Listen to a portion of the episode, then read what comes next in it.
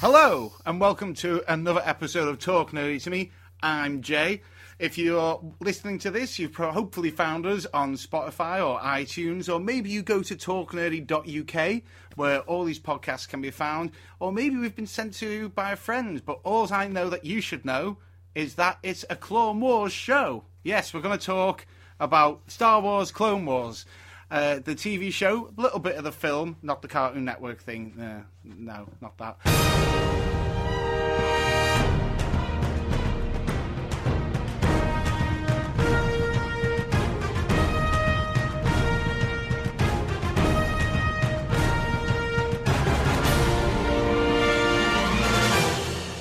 And to help me today is my fellow the the. Well, I'm trying to think what I would. You better use a good I'll put- adjective here. I'm gonna an adjective. No, it's more like a simile. I'm gonna call you the the Anakin to my Obi Wan. Okay, I'll take that. Yeah. Um, I but hate you. um, uh, yeah, it's Dan Bibby, everyone. Dan Bibby. Hello, Dan. Hi. I'd also like You to be on the- introduced as the pioneer of your current recording setup. Yes, that's a good point. I'll give you. In fact, there's much more accolades that Bibby gets than just being Dan Bibby. He's got. He's the one who's actually shown me and Gaz how the fuck technology works, rather than. Have you ever seen Jay and Silent Bob and the guy Ben Affleck introduced Jay and Silent Bob to the internet? That's Dan Bibby. That's who he is. He's Ben Affleck. And um, the other thing Dan Bibby does that you might know if you go on the site is he does a podcast called um, Te- Tell Me Again. I nearly, I always go to call it I nearly TMI. To, I nearly had to tell you again then. I know it's called Tell Me Again, um, and they do stuff like well, what we do when we review films, but much greater detail. So if a film or a book has come out, which is an adaptation of a film or a book, the opposite way round, as it were, It doesn't even have they- to be a recent thing. It can be something that's been out for years. Yeah, which you just did. Uh, Christmas Carol, the Dickens one versus the The Muppets. true, the, the you know the, The the, proper one, the version. Muppets one. It is the true version. It is the true version. Um, so yeah, go check that out again. That's all on the site, but more on that later. What we'll uh, get into now is we're going to talk about Clone Wars, the TV show. We Dan and I went into a bit of background on this when we went into lockdown. We both got Disney Plus through means and ways that we uh, cannot tell. and um, yeah, we that one thing. Did you you watched it first, didn't you? Yeah, yeah. I watched it relatively close to the start of lockdown. Mm. you you watched it first, and then you kept bugging me to watch it, and I'd always been a bit funny about it Same. because it's a cartoon. I also vaguely remember that after the prequels, I was really. Oh, what's the word? I was really lost when it came to Star Wars, and I think when I'd seen s- snippets, I just got flashbacks of Jar Jar and stuff. I just didn't want to go through that again. I was like, why the fuck would you want to go through all that? So I never did that and Rebels. Um, but you've, yeah, I'm glad you pushed me. Although it was a, it was a hard trip. I was pushed as well. I, I felt exactly the same as you in that I, I, I, I was I'd been aware of it for ages, and I knew that it was on Cartoon Network, and I've I've, I've never really been a huge fan of anything on Cartoon Network. I kind of missed that whole kind of wave of cartoons because I never had Sky when I was around that age. So I was like, oh, it must be shit if it's on Cartoon Network, regardless of it being Star Wars. I just expected it to cater directly to kids. And I wouldn't be able to relate. I didn't. I wouldn't be able to relate to it at all. And then my brother watched it when Disney Plus launched in the UK, and he was like, "I started watching it. It's fucking boss." And and we, he and I have the same opinions on most aspects of Star Wars. And I was like, "Really?" And he was like, "Yes." And I started watching it and just could not stop. like like ten episodes a day, like no exaggeration. I mean, I I'm borderline with you in the sense that I, I was much, very much surprised at what it was like in compas- comparison to what my brain had thought it would imagine it would be. But there were some trenches to get through. But I mean, we'll start off with the basics. Oh, like I mean, you had to get past first- your hatred of the prequels was a big thing, and I've always Yeah, had a I soft mean- spot for the prequels, so I probably s- started off at a bit of an advantage with regards to liking it. Yeah, that is that's a good point. We're coming at this from two very two very different angles actually. I fucking hate the prequels. I really there is nothing there's, I've tried. If you go back, you can listen to our fantastic February prequel spectacular, which was a three episode run we recorded in a bar when we were drunk. Um, and yeah, I rewatched all the prequels and I did not enjoy it at all. And I'm, it's still something that irks me to this day. But you do, you like them. I do So- like them, yeah. yeah. Um, so start off kind of like an overall, kind of like first thoughts, first impressions of before we delve into this deeply. Clone Wars. So you you enjoyed it, and what what was it that kept you going? What was it like? What was it? How did you picture it? Because you said Cartoon Network, and you didn't like it, which for me is like, I loved Cartoon Network, Ed, Edd and Eddy, all that. I Powerpuff Girls. I loved all that shit. Yeah, I mean, can I, guess the only the only ones I were into were like Dexter's Lab and was Cow and Chicken on Cartoon Network. Yes, I it like was. I liked those two. They were like the only two I could tolerate. But other than that, I was like, I just assumed it would be in the same vein as those cartoons. But yeah, I, I just I just thought when franchises get that big, they start to try and appeal really kind of esoterically to um, age groups. So they dumb things down. For like like a good example would be the Sarah Jane Adventures for Doctor Who, the Doctor Who spin off. And I tried watching that because I was like, I like Doctor Who, maybe I like that, and it's just too childish for me. So that's kind of what I was expecting with Clone Wars because it was an animated show and it was on Cartoon Network. I was like, it's going to be kind of, you know, Star Wars style, but it's not going to have the same impact for me that every other main kind of body of Star Wars has. How fucking wrong I was. I just want to say.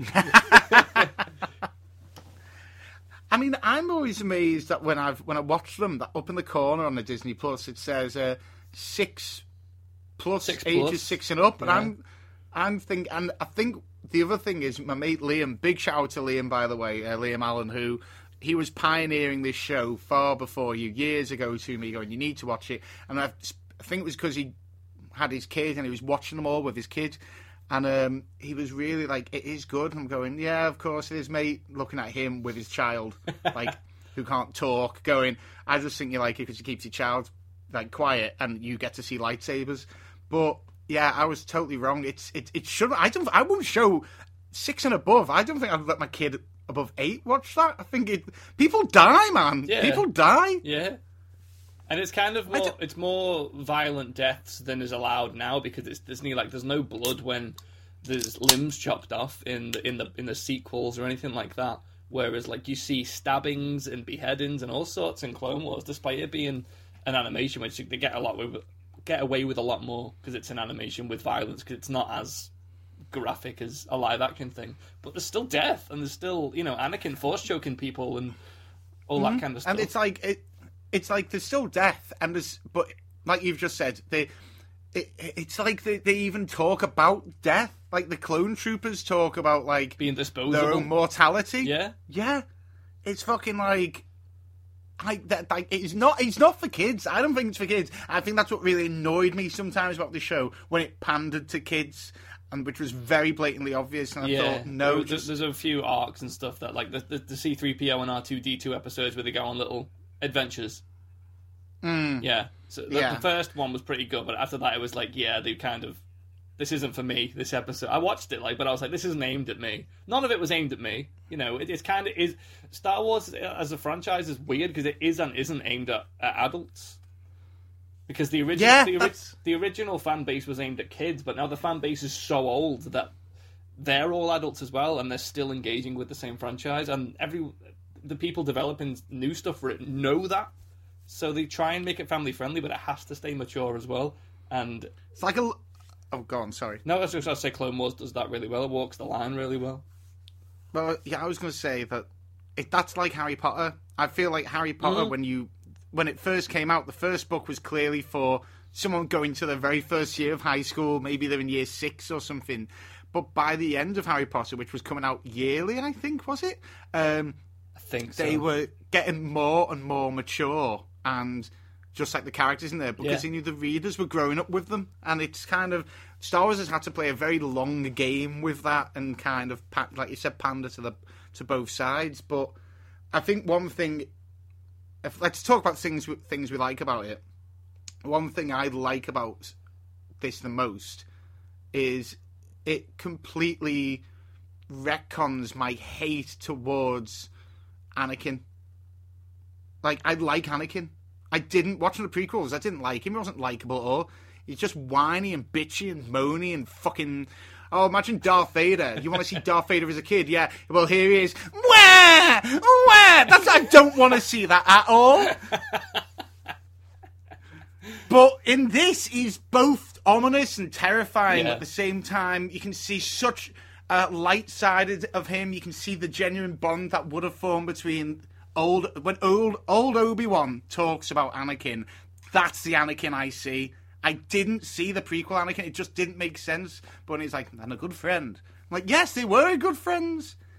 But, Yeah. yeah. I fucking love Anakin in this. I, I, don't know I about do. you. I do agree with you to an extent. The best part of it is seeing um, Anakin fleshed out a little bit, and I, I don't. Part of me kind of believes that the reason George Lucas commissioned this show was because because he cast Hayden Christensen as Anakin, and I'm going to be honest, I like his performance as Anakin in Episode Two and Three. I don't think it's a bad performance. I think it's it's brooding and confused and, and torn like like Anakin was in that. He's not going to be you know over the top and all that shit. He's creepy. He's so creepy. he just he's not brooding. He's just there in in in, in Padme's room. Like he might as well be breathing on the glass, going. Yeah, but that's the dialogue's just- fault. It's the dialogue's fault. It's nothing to do with how he delivers the lines. He does the best with with what's given to him. George Lucas is not the best at writing dialogue. He's even in the original three films, they still all talk to each other a little bit weirdly.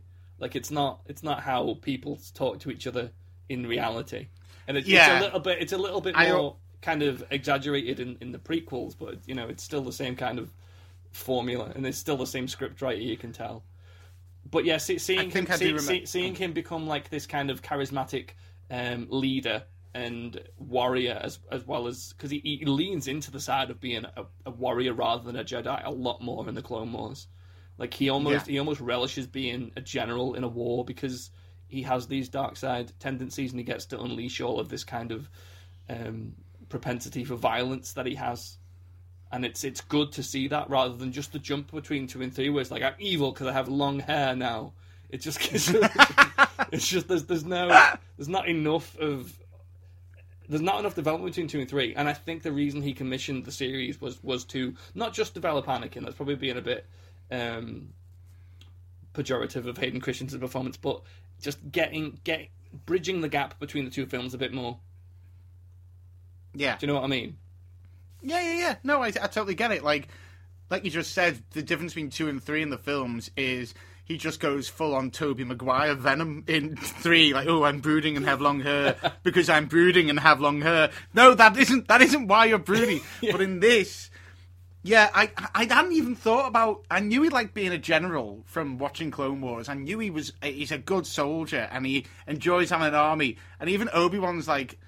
Uh, you know, he's going to be reckless again. He's going to. He just enjoys it too much. I'm sure Anakin is late, but he's up to something. Always like, the. Obi Wan's like, yeah, yeah. Obi Wan's like constantly stressed out, but knows in the back of his head that it, Anakin's l- fucking loving this right now, Yeah. and likes war. But he doesn't question it, and it made me. You saying that's made me realize maybe that's why the Jedi Order never give him the rank of Jedi Knight because he's more they, of a seen all the stuff he's done in the Clone Wars, and you know it's it's no better or worse than any of the other generals did, any of the other Jedi generals. But I think they just sensed that he was more into it. He wasn't doing it because he had to. Well, he was doing it because he had to because it was it was his, it was his job essentially. But he just took a little bit too much enjoyment out of it, and he got too much excitement hmm. out of it. Rather than it being a necessity, it became like, oh, time to go and fight again.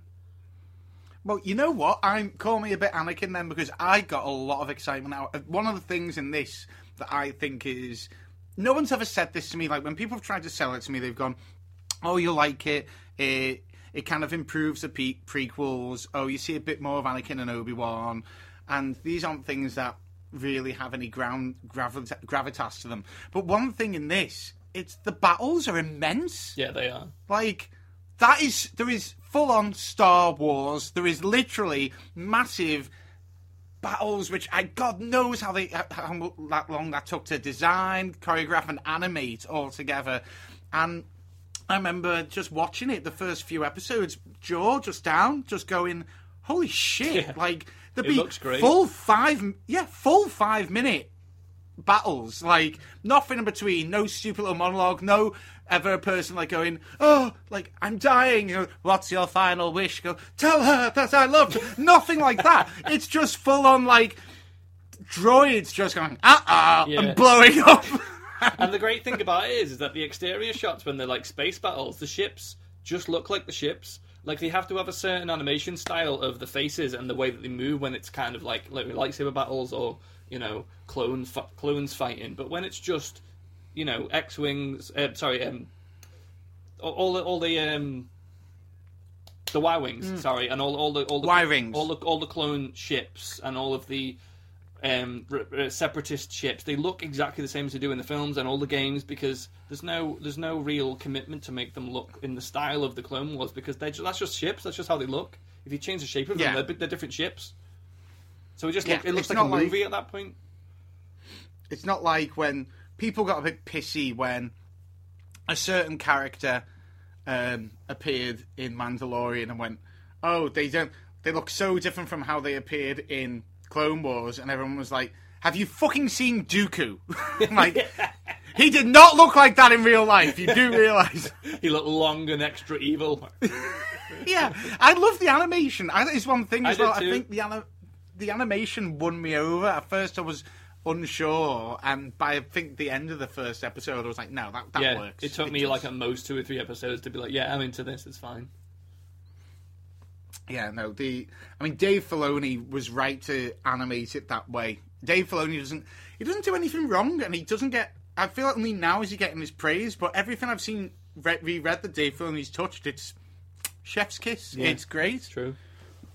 It's the whole Um, thing of it being a TV show as well, because I think, I think a franchise, most big franchises, are so big because they have so much screen time. So usually like TV shows. Like for me, hmm. until I watched this show, I've always really, really, really liked Star Wars. But it's either been like second or third of my favorite franchises, like of, of all or sci-fi franchises of all time. Star Trek's always been the number one for me. And then since finishing Clone Wars, it is just so much like in, invigorated my love for Star Wars because there's so much content to watch all at once. And the same with Star Trek. Star Trek has so many episodes, and you can just watch and watch and watch it. There's hours of stuff to watch. Whereas before Clone Wars, it was all films. So once you've watched, you know, the six films that were out at the time, there's nothing else to watch. Yeah, T- T- And then TV, the- TV suits Star Wars so well, and it all comes back to this show to show why it works. yeah, that's it's weird when people are complaining. I've seen people again complaining about, oh, look, all these TV shows coming out, these Star Wars TV shows, it's too much. It's like, what do you want? Just don't watch it then. But it's good because you can flesh stuff out. It does work. TV is the new cinema. Yeah. to a degree. But it's, lit it's just- literally, I think, I think to be honest, it's toppled Star Trek for me, and Star Wars is like a top. Ooh. And I Well, love there you go, Star Dave Trek. Filoni. You heard it. you heard it here. You heard it here first, Filoni. Um, the I mean, the other thing as well is Obi Wan in this. I didn't realize until we'll talk about the the problems with the show later on. Until I wasn't getting enough Obi Wan on screen, I didn't realize like the guy could literally charm my pants down. He could charm my trousers off me, and he wouldn't have to use a Jedi mind trick either. He is. I even I wanted to look up actually who. Have you, are you in front of your computer now? What? What? The do we need the voice actor? Yeah, I wouldn't mind knowing who the I think fuck. it, uh, D. Bradley Baker is his name. D. Bradley Baker. What a voice! I Like know. it. He was so good, and the lines are written so well for Obi Wan. He is. It's just it's such it's such a um, huge compliment to Ewan McGregor that in the sh- in the Clone Wars show they've just basically cast Ewan McGregor again. Like I don't know. I don't know. Yeah. I don't know whether they couldn't get him as a voice actor or they couldn't afford him. Probably the latter. Um, but they got a voice actor who could do a great impression, kind of merged with a little bit of Alec Guinness as well. It looks just like him. It just looks like Ewan McGregor, whereas Anakin looks a bit different. Um, the guy who voices Anakin, um, Matt Lanter, I think his name is. It's kind of like the the animation of Anakin in this show is a mixture of Hayden Christensen and Matt Lanter, and because it doesn't sound exactly like um, Hayden Christensen, they get away with it, and they've they've almost tried to improve his character. Whereas Obi Wan is just Obi Wan. It's just Ewan McGregor. Yeah. Dude, I'm exactly the same. I did. Th- that's again why I liked Anakin in this. I was like, oh wow, so Anakin can speak with emotion, and some they can get someone to play him and act and have feelings and emotions. I just never got that from Hayden Christensen, which I know you said you like, but I clearly have issues with. But yeah, that the, the both of them. Well, actually, this leads me to two. I've been googled some facts, and this leads me into two facts here. One, Obi Wan and Anakin were nearly just side characters. So the whole the the premise of the show was going to be just about the clones and some ca- other characters they made up, main characters that they were going to have mainly in it. And Anakin and Obi Wan would only come in like once a season, Really? and they obviously yeah, and they were uh, luckily they scrapped that idea Yeah. which was much better to see the friendship between these two happen.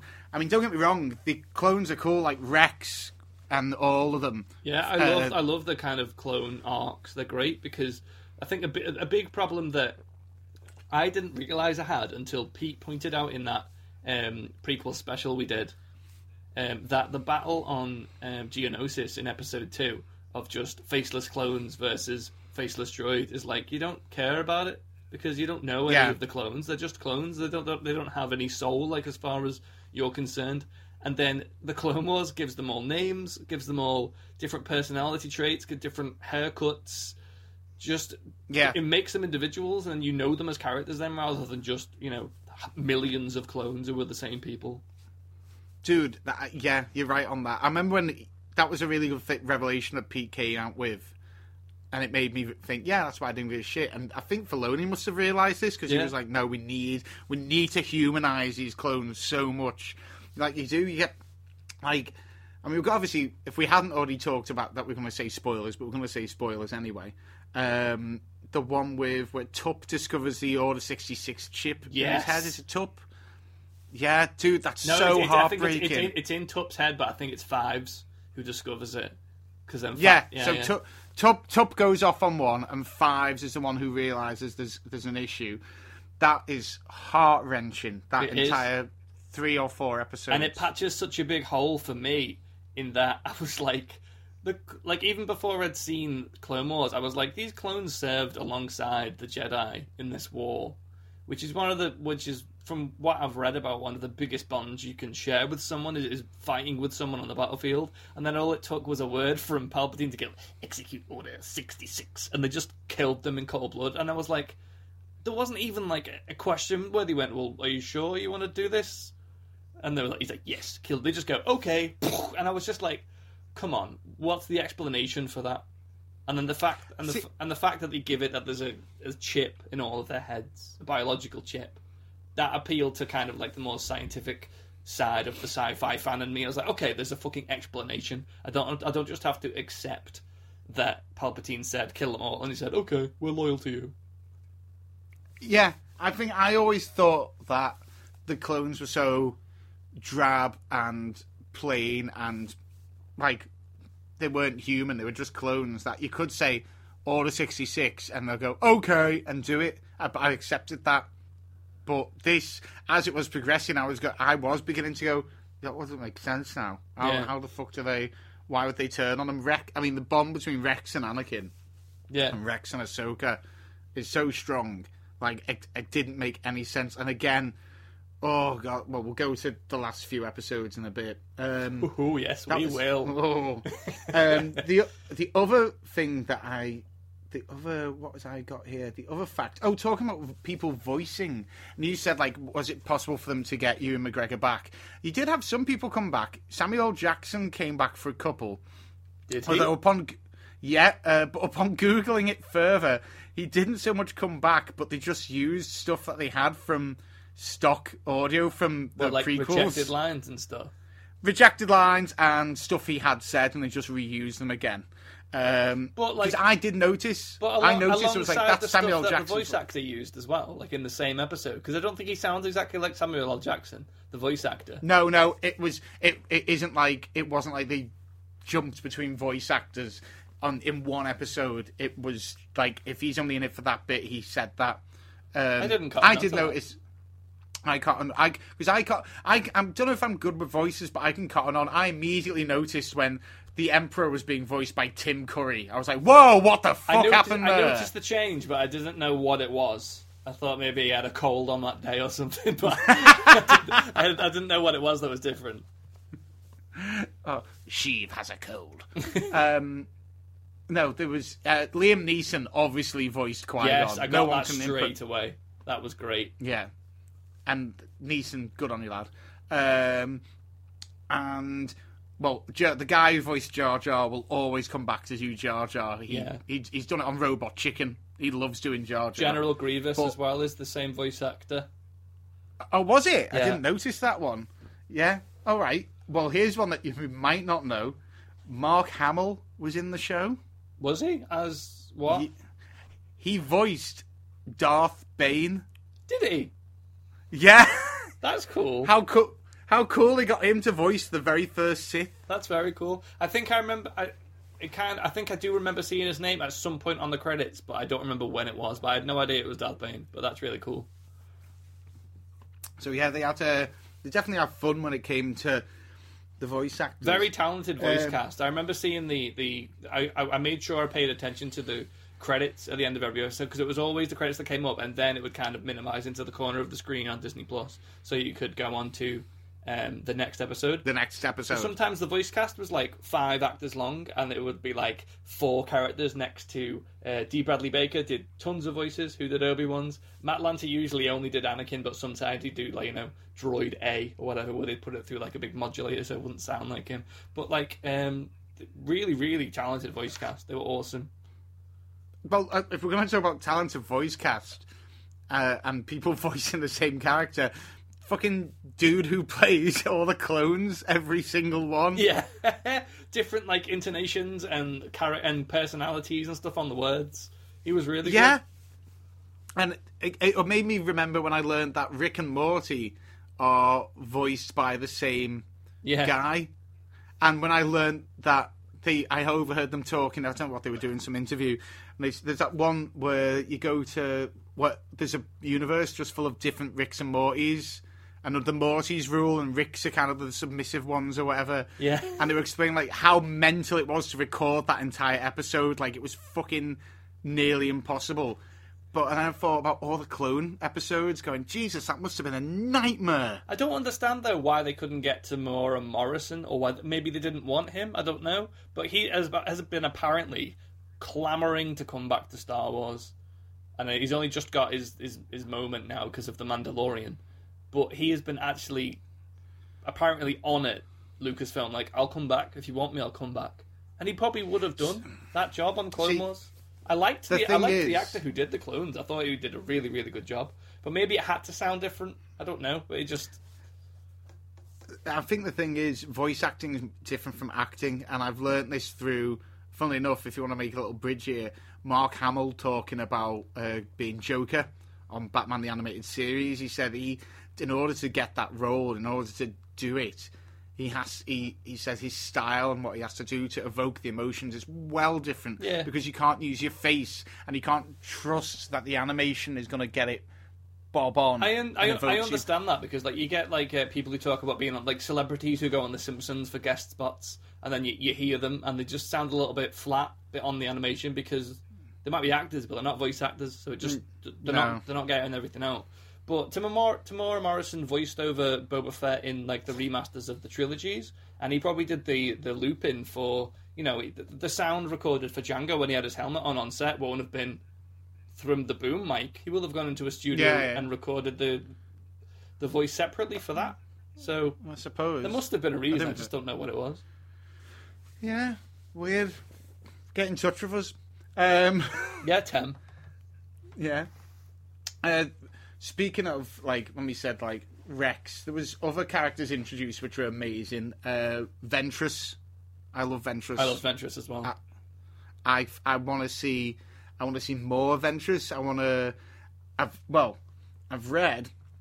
Dude, there's some like heartbreaking stuff because I don't know if people listening know this about Clone Wars, but it struggled after season four. It had a bit of a problem. Season five didn't get the best ratings, and then it was cancelled. But they still had a load of episodes left, which were then released as season six on Netflix, and they were called the. Oh, I've wrote. See, this is what happens when I've got to rewrite the notes. The Lost Missions. Yeah. Series six is the Lost Missions, and this was half a season that had been made and hadn't been. f- The rest of them hadn't been finished, but some of the stories he had in the pipeline was Some of them uh, have been made into books and comics, you know, from season Yes, six. Son of Dathomir. Son of Dathomir is a, a Darth Maul comic you can get, which is a lost arc. But there's other ones. So what was it? So there's one where Ventress was going to come back, go to the Jedi Order, apologize for everything she'd done. They acquit her, and she and Jedi uh, Qu- Quinlan Vos was that his name? Yeah. Uh, uh, him and her go on a mission to kill Dooku. Okay. That was go- that was going to be one. But then that Uh, wouldn't make and- sense because you knew that they wouldn't kill Dooku because he's in episode three. Yeah, but you knew that a lot. You knew a lot of things didn't happen. When there was uh, loads of times Obi Wan was in trouble, but you didn't go. Oh, he's probably he could die here. That, I think that was actually going back to kind of our negative feelings going into it. That was a big reason why I wouldn't watch it for a while as well because I was like, I've seen episode three, so I know that any episode who comes into it is either gonna die or leave the show. And how wrong I was because they managed to work fucking Ahsoka Tano in there. yeah, fucking Ahsoka was like all the time I was watching. That was she was a negative when I was watching it because I kept thinking it doesn't matter what happens to her because she isn't in the main three prequels, Yeah. so she can't be that important. And if anything, her being in it is undermining the prequels' continuity. But it's cleverly written in this pocket between episode two and episode three. Yeah, there's a long time between those films. There is, and she's in that pocket, and they make it so that there's a very good reason that she leaves, and then there's a very good reason that you don't see her again. That's the thing. when she leaves, I didn't even cotton on. In my head, I didn't go, "Oh, okay, they're writing her out because she's not in episode three. I just thought, "Oh no, Ahsoka's gone." you know, I, I didn't see it as a writing device at all. It was that masterfully done. I was like, "Shit, Ahsoka's left the Jedi." I didn't for a second think it was because, oh, because they need to work her into episode three. It was just because it just it was just a good plot point. It was it was upsetting because I really like Ahsoka, but No, I, I do. But I was like, that's such a good story, and I didn't see it as a as them shoehorning anything in. It was just awesome. Well, that story was going to get more vicious because is it Barris? Is that the name of the girl who frames her for the crime, and that's why she has to? Yeah, she goes, yeah. "Oh, fuck you, Jedi! You never believed me." Um, Barris in the original story, they were going to have her be a total suicide bomber, kill herself, blow herself up. Oh, really? Yeah, yeah, but they were told like, no, that's too dark. This is on. Cartoon Network. This is on Cartoon Network. Now, if you don't mind, we're going to do a story about cow and chicken talking to the devil. But yeah, Um, Ahsoka was also another one where I was like, because my Nathan, my brother, again came down and he mentioned, he said you should watch it because um, such and such happened, and Ahsoka comes in, and I was like, who's Ahsoka? And she said he's uh, Anakin's, she's Anakin's uh, apprentice, and I was like, he didn't have a fucking apprentice. How are they going to work that? Ridiculous. And I watched it, and she's one of the strongest, brightest lights of the franchise of the show, of the franchise. And again, going back to what you said before about he was more of a general than he was a Jedi Knight. Yoda gives Ahsoka clearly to be like, you gotta show signs that you're a Jedi. So like, you gotta train this kid because if you can't train an apprentice, you'll never be a Jedi. Yeah. You'll and, and going off what you said before, he must have been like, you're a fucking general with a lightsaber. Yeah, basically. but um, because they, they get a bit worried because No, I- I- Ah- Ahsoka keeps picking up like Anakin's plans and habits and stuff, and they're like, "Oh, she's just as reckless as him." But like, she's always been the more level-headed yeah, one. uh, Of like, Anakin learns as much from Ahsoka as Ahsoka does from Anakin. she loses like the, the cl- the all those clones in like one one episode. There's like a mission where she just risks everything, and rather than Dave Filoni or whoever wrote it, make it be like the classic trope of. Oh, it's dead risky, and oh, it looks like they're not going to make it. But hey, they come for the end. No, it goes very Yeah. badly wrong. and, Like It's like, everyone it's like a dies. first command, isn't it? Yeah, and everyone dies except her. And then she comes back, and Anakin has to like pick her up and be like, "You can't think like that. It was just one time, and Yeah. it's unfortunate, but it happens." And then, yeah, she, he gives a he essentially goes, "Here's another risky mission. Go do that. You'll be fine." Throw her right back in. I do like the No, kind yeah. of the father daughter almost dynamic between Anakin and Ahsoka, especially when you see the relationship that Ahsoka and Padme have, because that's definitely like a mother daughter relationship, which would make Hmm. Anakin the father. And it's just seeing the three of them together. It's just like they could have been such. It's the whole the whole. I think even George Lucas has said the whole of Star Wars is about the tragedy of Darth Vader and you you watch the more you watch the Clone Wars, you're like Anakin could have been such a powerful Jedi and such a good person, and watching him slip even more slowly and even more incrementally to the dark side in the Clone Wars, seeing him have this kind of like surrogate daughter in in um, Ahsoka, and then Padme, his wife, and they've got like a little kind of kind of semi family unit going on. It's like, why did you have to become Darth Vader? This is just like you're obviously a good person who has been, you know, tortured by all of these dreams and thoughts and stuff. And it's, it's like it really gets to me. If you if you think about it for too long, it's like it could have worked out so much happier. But that's what makes it such a good story, and that's why it's a tragedy. And what I Disney mean, the- didn't get in the sequel trilogy at all. when they show all those moments, like there's a lot of. I don't like using the word magic in Star Wars because it's a sci-fi, and to use the term magic, I feel like I mean, it's fantasy as well, really, to an extent. Yeah, it's uh, I don't know what to call it, but there is definitely Space like opera. mysticism and yeah, and there's stuff in there like when they go to where the Force is like at its most powerful on this planet, Yeah, with the with the father and the daughter and the son. but then when Anakin's shown his future and sees he becomes Darth Vader and switches then, Yeah, and it's like like to undo what's to gonna come. It's like and Obi Wan and that are fighting, and you're like, no, let him because if it, either way it's gonna turn out bad. If this way turns out bad, or if you stay this way, it's gonna get really bad. That's a very good episode because he kind of basically briefly becomes like Darth Vader from the future, doesn't he? Almost is like yeah, with eh, but with full Anakin form. yeah, but it's it's Yeah. it's great. It's that's a really good episode. It was a bit too silly for, for me at first because it was like it felt a little bit Lord of the Ringsy. They were like yeah, they were caught between layers of reality and stuff. It's like yeah, that's sci-fi, that's cool. And then they were like, but I am I- the father and I represent the good side of the Force. And then there's like I'm the evil son and I'll beat you up because I'm a Sith kind of.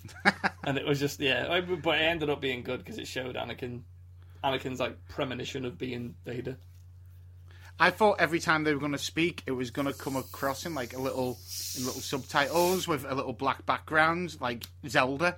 I kept thinking it was a Zelda game, the way they were talking and the way they were filmed. It was just weird. So you've come on a quest. Um, yeah, I, was, I mean, there was some weird episodes. I mean, let's talk about. We can. I mean, we, I feel like we've gushed over it a lot, but I'm gonna lay my cards out now Okay. this this wasn't the strongest TV series on the whole that I've ever watched. I had the I messaged you like some days going like I'm struggling this week to get through it. I walked away like twice. Not like I didn't walk away like permanently. I walked away like a diva. Like I'm not dealing with this today. I'm not dealing with this today. I just couldn't. I need to do something But- else for a little bit. Yeah, like little things I did. annoyed I did me. feel like, like that at points, but like this was like when I had nothing else to do. This was early lockdown, and I was like, it literally became. I, I regressed a little bit because I was like eating cereal in my pajamas of a morning, watching cartoons every day. I felt like I was about to go to school, and I was like, yeah. And whenever there was like a silly episode, I was like, I'll watch it, but in twenty minutes there'll be another one on, and that'd probably be better. And the fact there was like seven seasons waiting for me there, and I was like, it'll never end. I mean, I feel like you, you said like to be si- Let's start with. If we're talking about like episodes, I think the first episode of the first season is awful. Like Yoda It's helping some clones on a planet. it, is it? No, I remember watching it just being like, "Oh, Bibby wants me to watch this." Oh, would- but then episode two is like fucking amazing. Yeah, it's like it's like it almost doesn't need to be there. The first episode, it's so weird. It's it's just like it's cool seeing Yoda, but and like you know with his kind of like battlefield tactics. But outside of that, you know, you don't know who Ventress is at that point, so you're just like, who the fuck's this? Mm. And it's like I feel like it was a Ventress introduction. Like, a Ventroduction. yeah. Well, I, I watched that. Boo. I watched that years ago. I think about three years ago when I went to America and it was on American Netflix, and I was like, "Oh, I've want, I've, I've heard about this, and I like Star Wars, so I'll watch it." And I watched the first episode. I went, "Nah, not for me." And it it took Disney Plus launch in the UK, and then recommendations from like everyone online it took, uh, and Nathan to for me to watch it, and I'm glad I did. Um, I'm trying to think. Like, well, I, I did. I asked you before we recorded this, like, to write down your your favorite episode and the worst episode. Um, I wanted to ask you what your worst episode was. Did you write this down? Yes, I did. It was uh, Corruption, episode 305, the one with the poison tea on Mandalore. Oh, the poison tea. Oh yes, it was like I this remember school was being supplied with tea that was poisoned, and it was like it was some kind of plot to get the um, leader of Mandalore removed because they would have poisoned poisoned the school. With, but first of all, what school kids drink tea? Tea's you know gross. um, but it it just bored me. I was watching it like, yeah, there's poison tea in my Risa school. It's not Gonu though. I know it's probably not Gonu. and I didn't, It is I odd didn't, I how particularly like the Mandalore episodes anyway, but that was one was really boring. it is odd how some of the some of the episodes, the plot devices were not very Star Warsy. Like, the, is it Doctor Venki or Doctor Vendi? He comes up with like a bomb that can set off a bacteria that will envelop the galaxy, and they have to stop it before. Like, oh he yeah, in basically like gives the entire- underground bunker. Yeah, and I, liked remember watching one. It being like, I did. I didn't mind that I one. know. I'm not saying that I didn't like it, but what I was thinking was, is this Star Wars though, or is this just like you've watched a show with this in and try to put it into Star Wars? Yeah. I felt like that on a few occasions. Like it, it had added nothing to the lore of Star Wars. It added like when I say to you, like one of the stories was going to be uh, Ahsoka discovers a Sith shrine under the Jedi Temple, alerting them that there's an issue. Like that adds about fifty layers to everything. Yeah. but instead, they go with my worst episode. A sunny day in the void, where a bunch of robots just walk on a completely empty white desert planet with a little, a little slug man, who clearly And has they height issues. the to get him into that um, head as Yeah, well. yeah. They, yeah, they, they just it, it didn't make. I didn't understand who it was for. It just went on and on. That was every classic Bugs Bunny and Daffy Duck stuck in the desert cartoon I've ever seen, and, and it it was so infuriating that There were right- worse like, ones than that. no, that was the, the nothing. All happened that they they crash land. Well, what what was worse about that was I didn't like the episode before because it was just silly robots like on a mission, which I thought was a bit annoying. But I let him get away with it, I and at the end, just I, quickly, I, I thought I, I didn't mind that one because I can't remember the name of the robot. You know the little kind of like brown little robots with the big like um like monocle on the front of the head. yeah, the ones that work on um, the ones that work Yeah, on the pit, the on pit droids, pod racers. The pit droids. Um, I really laughed every time he forgot the rank of the little guy because he kept calling him the, he kept calling the rock the wrong rank, and it was such a stupid joke, but it made me laugh a lot every time. But anyway, sorry. I think he called him. He called him lieutenant when he called him lieutenant. He It was- it was- Captain. It was always C. Yeah, it's captain. He goes, okay, uh, colonel, and he goes, no, it's captain.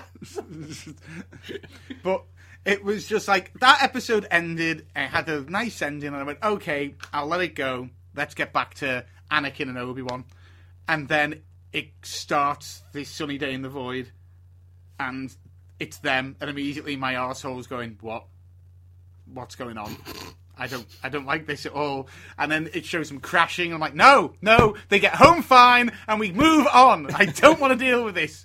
And then it's just about them looking for somewhere to to, go. s- shout for help. And but there's, they land on the most boring plain planet ever.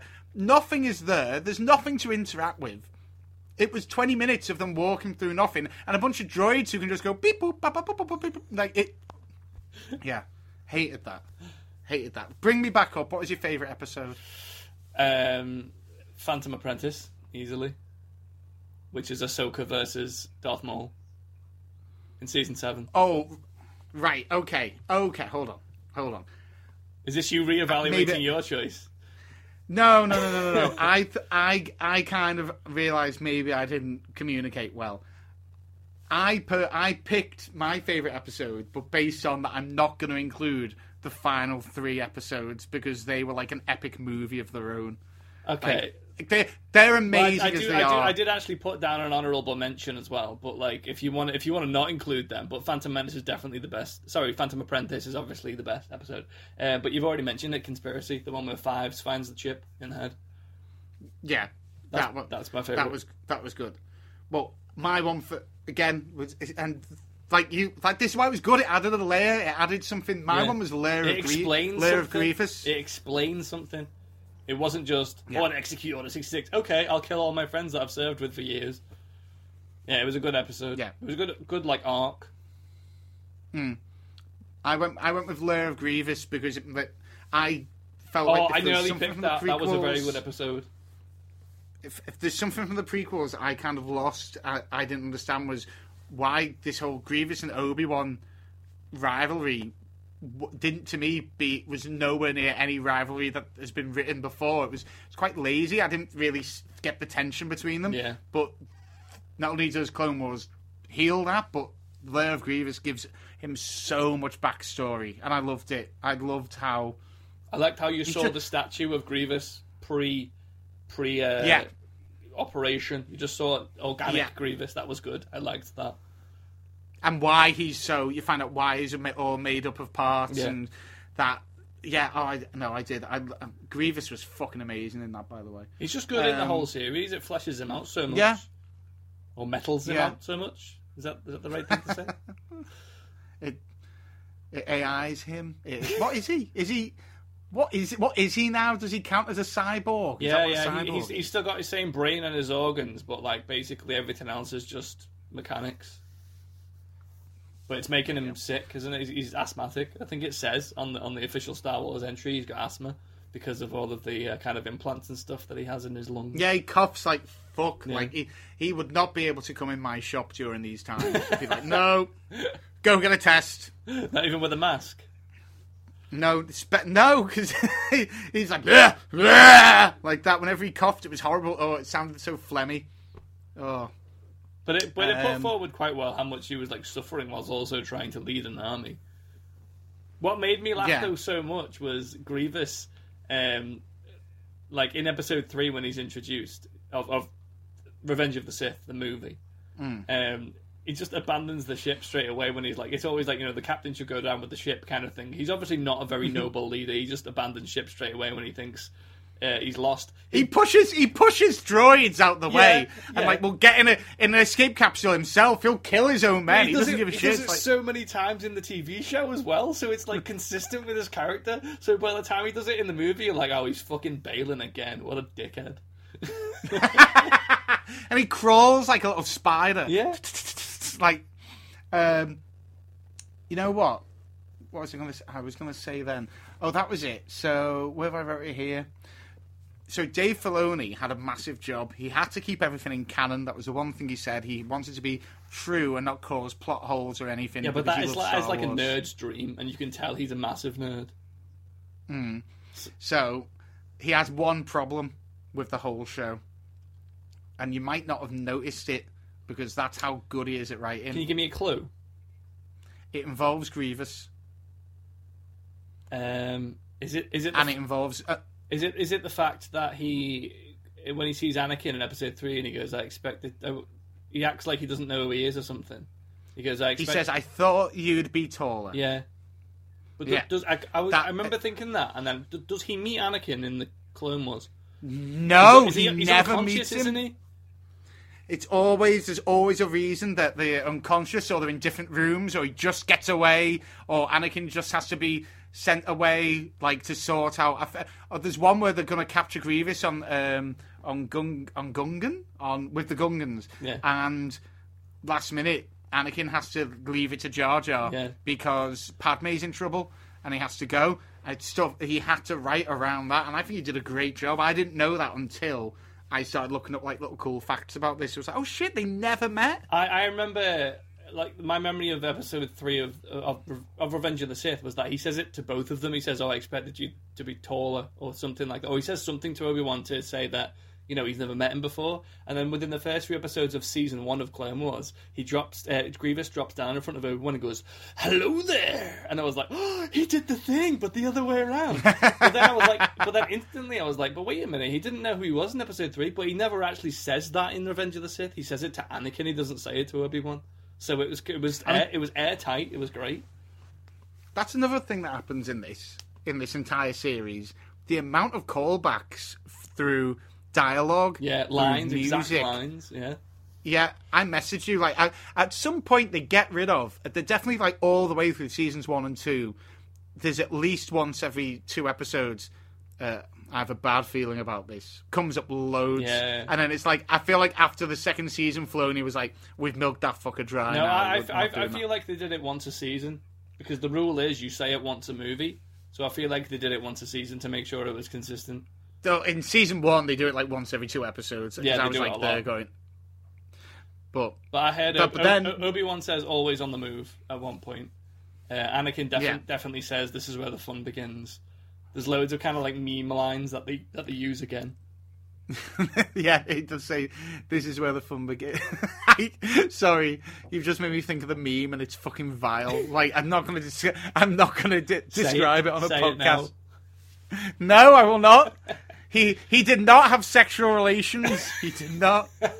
He's a he is a Jedi, and they don't do that. Obi Wan nearly did. Obi Wan was nearly too charming for his own good, and Yeah. charmed a young He nearly, char- he nearly charmed his way out of the Jedi Order. yeah, was like, oh, That was one he of the- that was one of the funniest lines from Anakin in the Clone Wars. In that um, it's one of the first episodes with Satine in it, and you find out that Obi Wan and Satine used to be a thing, and like he nearly left the Order for her. Uh, and she's in trouble on a. They're on one of the ships. I can't remember which one it is. But Anakin's kept the Anakin and Obi Wan are back to back, kind of deflecting blaster fire from droids. Uh, and Obi Wan's like, "What are we going to do, Anakin?" And Anakin goes, uh, "I'll go and rescue such and such. You go and get your girlfriend." And he goes, "She is not my girlfriend." He has like yeah, yeah. he has like a proper little paddy about it. It's like you like like Hayden Christensen couldn't pull that line off. I don't think because he doesn't have any comic timing, or he doesn't demonstrate it at least in the films I've seen him in. But that version of him in Clone Wars is razor sharp when it comes to comedy. He has some great one-liners. Yeah, definitely. And that was again why I liked it because you saw the buddy bond thing happening, and you know what? We'll go. We'll go into. We've danced around it, and we're 50 minutes in, so we'll we'll go the final episodes, so the final season. Um, Are we are we not doing worst first- worst episode and worst season? For, You've done worst episode. well, I did. I did worst episode. I've done best episode. Oh, worst No, season. yes, you're right. sorry, okay. episode. Worst season. Uh, worst season for me is easy. It was series six with the lost missions. Now it does have the top story, which is one of my favourite stories, but it's a much shorter season. So it, after that, you had that terrible story with Yoda going to find out how to become a Force ghost, which I was irked most of the way. Some bits of it I liked, but it ended really badly, and It needed to be told, Really, he- and yeah, but I never felt like he was in danger at all because I know it's Yoda, so there was no tension remotely happening with me reg- through Well, no, all of it. well, no, that's fine, but it, it's more about interest at that point. You're like, oh, okay, how how does he find out? Because that He could have just said it found. It's, it's it's I like how it. I left how it. I liked how it left it in Revenge of the Sith, where he goes like, "I found out how to be a Force ghost. How I've been speaking to Qui Gon Jinn." That's all needed to be said. A little bit of mystery. That's all I wanted. And then when when you hear Liam Neeson talk, I was like, "Ooh, he's going to find out now." And then I thought they would just leave it at that. But it's like, you must go off on a mission to meet these. Again, it looked like something that was Zelda, where these people with masks, Majora's Mask. And he takes R2D2, which for no fucking reason needed to be there, and made no sense then why Yoda I- and R2 would not. I disagree. Go on. Have you heard um, what George Lucas has said about, you know, the opening scrolls at the start of the Star Wars films? Yeah. Who's meant to be saying those things? Who is? R2D2. Is it? Yeah. He said that the the, the, the, films, I don't know about the, the, the sequels, but the prequels and, and the originals, R2D2 was never very far from the action. So all of the, all of the, that opening scroll, it's not it's not necessarily to the audience. The audience are just reading it. It's basically uh, he, he said in his mind it's R2D2 telling someone about the Skywalkers. so that's why Hmm. he's in like every that. film, so he can be close to it and he can witness the action. And the fact that he sees Yoda do, do all of those things is just kind of in keeping with that. I don't have a problem with it. You know what? I you know what? I do prefer it instead of in the Clone Wars, which is another off-putting thing at the beginning of every episode. The this time there have been a Force Jedi has come into I love like this weird. I love that. It's so annoying. It's so good. Darth Vader. No, it's, it, I'm trying. I can't do the voice without. I, I can't do both at once. I can't say something and think about it without doing the voice. Give me something to say. War. Um, the Republic is in danger. Yeah, yeah. The Republic is in danger, and Darth Maul is on the loose. And it's loved just, but it's the it's the voice of the guy who's in charge of a battalion. so it's re- it's Admiral when he first? But like I, I, I thought it was Admiral Yularen like saying stuff, but then if you look at the credits at the end, it says narrator and Admiral Yularen, so it's not both of them. But I thought it's great because as soon as you start the episode, it's like, oh, what's going to happen today? And we go, whoa, and you go, oh, what? what's happening? And it's just so fast paced, and you get a little kind of like a recap, and it also kind of adds in like the stuff you see at the start of the episode that's being narrated doesn't have to have happened in the last episode. They can do a kind of like previously on Clone Wars, but not show stuff that's previously happened. Just so like there can be like three months between episodes, and that previously on bit can show you clips of stuff that you've missed in those three months. It's it doesn't necessarily have to have happened in episodes before. They kind of animate I mean, th- purpose built things to show you what's going to be important in the next episode. I think it's awesome. I mean, season seven does them better for me because one, it adds, like you said, it adds stuff that wasn't there. So in from series one to six, when it does these little montages, uh, it will show animation that wasn't in any episode before because it's got to show something that they you haven't seen before. But they definitely in season seven, I liked how it did like.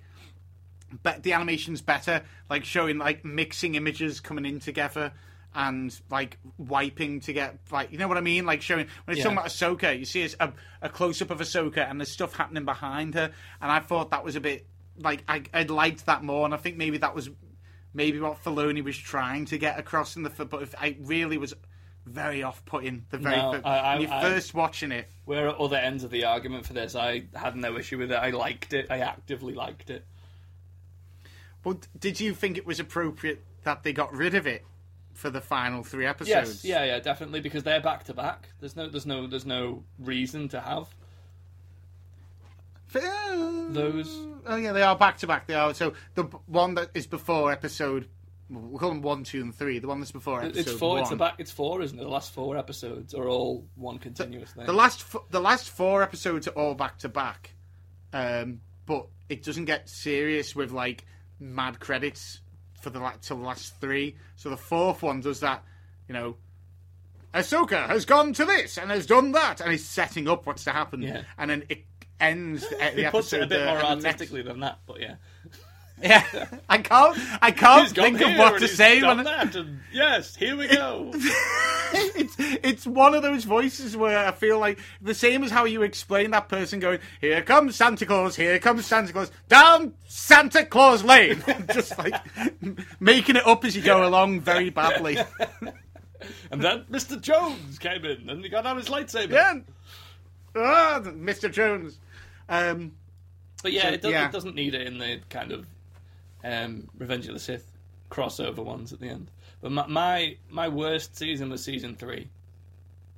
Only because Really? yeah, I, I liked I liked the way I didn't like the way that the the kind of few the first few episodes of the season were kind of throwbacks to episode one and two in that they were kind of prequels and in some case sequels I think and they were a bit out of order and it was all over the place. I liked the individual episodes and I have no issue with them giving a different order to things because that's basically what Star Wars is all about. And there's so many arguments to what order you should even watch the films in. Why not do that with the Clone Wars as well? But I just don't think the season was the strongest either. But season four was my favorite. If you if you obviously same argument you, you said before, if we exclude season seven, because obviously those last four episodes elevate it to the best, the best of, that Star Wars has to offer. Uh, season four, simply because of that darkness on Umbara arc over like the, th- three or four episodes with uh, General Krell. Oh, yeah. You know what? Go. Let's go back to when we were talking about like humanitizing the clones. Yeah. That that ep- like those episodes were intense as fuck. Yeah, like I are- did not know where it was going. that is where they are not faceless soldiers anymore. Because like you've always just seen them blindly follow orders. They are not always happy about it, but they do just follow orders. And in these episodes, they eventually just become like, you know, this general is because he replaces Anakin, doesn't he? At the start, he sets it up so that Yeah. Anakin gets called away, and he's like, "I'll take charge of your um, battalion of clones." And he just keeps sending them one after the other. Go on, go, go. And he's like, General, you're killing us all. We don't have an advantage. And he's like, no, keep going, keep going. And they keep listening to him and they keep dying until they're just like, you know what? He's a Jedi and he's a general. But why are we listening to him?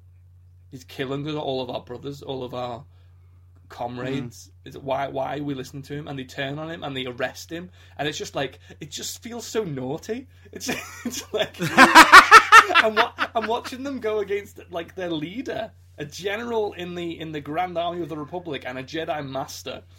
Or is, is he a master? Is he just a Jedi Knight? I feel like no, he is. No, I, I think he's. said. Um, does a master sit at the at the uh, in that council? Is that the difference between a Jedi Knight and a Jedi Master? yeah, they have on the Council of the Masters, and I don't think he's on Yeah, the council. I think he's he's just a Jedi Knight. Then he Yeah. wasn't a master. Well, he's he's way more powerful. He's so powerful. Like you see them in fight. Like Hmm. he's the same. He's the same species as Dex, isn't he? From uh, episode two with the four arms. He's a. Uh, I wrote it down. A, a best a basilisk. So similar to the snake from Harry Potter. Um, and the fact he's got two Hmm. two lightsabers and he swings them between all of his four arms, like rolling over his back, and really intimidating to watch. And the fact that they turn like they, they, they coordinate their military tactics on him and beat such a powerful, force powerful being and lock him up in a in a jail cell. I was I was scared that some of the clones were gonna die. I was like, I don't want the clones to die. Any of them. They're all individuals now. I know them. I know them as people. Yeah. And like I was convinced that some of them were going to die, and that's what another thing that was great about the whole series is that there were, there were people who could beat the Jedi before Clone Wars, before the show the Clone Wars. I was like, no, I was like Anakin in Episode One. I was like, no one can kill a Jedi.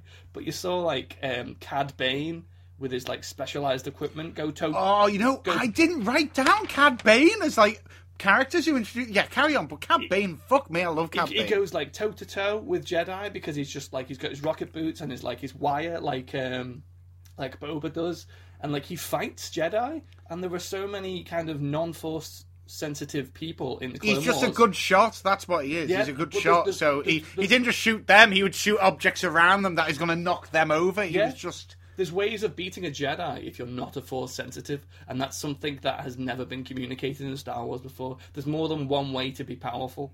Like the Night Sisters, Yeah. they use the Force, but they're not Jedi or Sith. That they tap into the Force in a different way, and that's amazing as well. Oh, I, I, God, all that, all the stuff with Maul. By the way, I, I feel like, yeah, there- there- there's weird highs and lows from every season. I feel like season is season three where Obi Wan goes uh, with like into disguise with Cad Bane. Yes, Is that it? where, Right. where, where they fake That- they fake his death, so Anakin has to think he's dead. Yeah, Yeah, but that's that's so in, that was that was really that was when I started like getting annoyed at it because I felt like up until that point I hadn't seen any Anakin. Yeah, it is that season because I hadn't seen any Anakin, and then that arc starts with the clones. I was like, yay, big battle with Anakin, and then he's called away, and this guy's brought in. I'm like. Why have you took my Anakin away? okay, fine. And then we get the next story, which is Obi Wan based. But guess what? He's not going to look like Obi Wan, and he's not going to talk like Obi Wan. It's like, well, that isn't Obi Wan then. That's not the same. that was the first time I thought that you said before. That was like, oh, okay, so I'm I'm expected to believe that you know Obi Wan's in danger. It's just hmm. like obviously he hasn't died. I like 'cause the, the episode opens up with Obi Wan dying, and I was like, "But he's not dead. Why are you trying to trick me?" Yeah. But then it turns It out they're, try, they're the trying to trick- Jedi they're- Obi Wan Kenobi has died. they're trying to trick Anakin, not you, and it's like, oh, okay, that makes more sense. it was yeah there's some there was there's every season there's definitely a high and then there's a low but season six has the worst low because it's got that yoda story and then it's got that in the morning with windu and jar jar where windu Yeah. Oh no, I hated those. The team up no one wanted, no one asked for. Who thought it was a good idea to put, you know, who two different, real different characters, Mace Windu and Jar Jar Binks? Won't they go good together? No, no, they won't. No, Do you know what did make me laugh? get out, George. There was one very funny line in that team up, and I don't think they meant to meant it to be as funny as they did, but like they work quite well together, Jar Jar and Mace Windu, like in terms of how effective they are. Like they they, they, they achieve what they're trying to achieve. And Jar Jar says um, something like, uh, "We shall make a good team, Master and Mace." Uh, and Ja- and Mace Windu just goes, "Indeed." it goes from really stoic to really kind of like silly, really fast. I know it really stressed me out. Yeah, that those episodes stressed me out. Um, One final thing about let's- well, two two final things. I like the fact that the uh, anytime you can incorporate those the, the original era and the sequel and the prequel era. Sorry, fuck the sequels. Um, the original era era hey, the ori- original era and the prequel era in terms of like you know uh, putting droids in the originals like in the Mandalorian or um, putting the prequels in the uh, sorry the originals in the prequels. So like you get Captain Tarkin in the Clone Wars. Oh yes, that's yeah. that's a great addition because you know oh I know him. He's Grand Moff Tarkin in the originals. And it makes you go so they do exist at the same time because like prequels are tricky sometimes because like you can't always include what was in the prequels and the sequels because of time difference. But with animation it's fine. Perfect.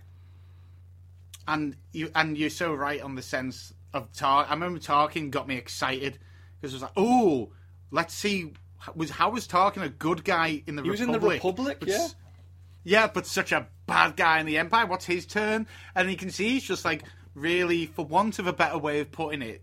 I don't like to get political on this show, but he's like heavily right wing in how he thinks, and in, especially in the way that of the politics around him Well, at the I- time. I agree, but and what's quite good. Just militaristic he just agrees with the, Yeah. the strongest military that's there pretty much and like how the Jedi, it, like how the way he talks to Anakin, and Anakin's like, hmm, I do, I kind of get your way of thinking. You're like, oh my god, it's always there in, in Anakin's head. Yeah. like he's always just got this. The dark side is there. Yeah. it's it's it's just he. Oh, And and the, and the other Ah. and the other thing I was going to say was in um, season six, which I know you don't like. There was a point I really like where I can't remember why he's ill, but Yoda's in bed, not very well. Do you remember? oh, And they won't Yeah, and they won't because- they won't let. I think maybe he was attacked or something, and he won't let him out of bed. And he keeps trying to leave, and they won't let him because he's like, "Oh no, Yoda, you're, t- you're not well. You just stay in bed."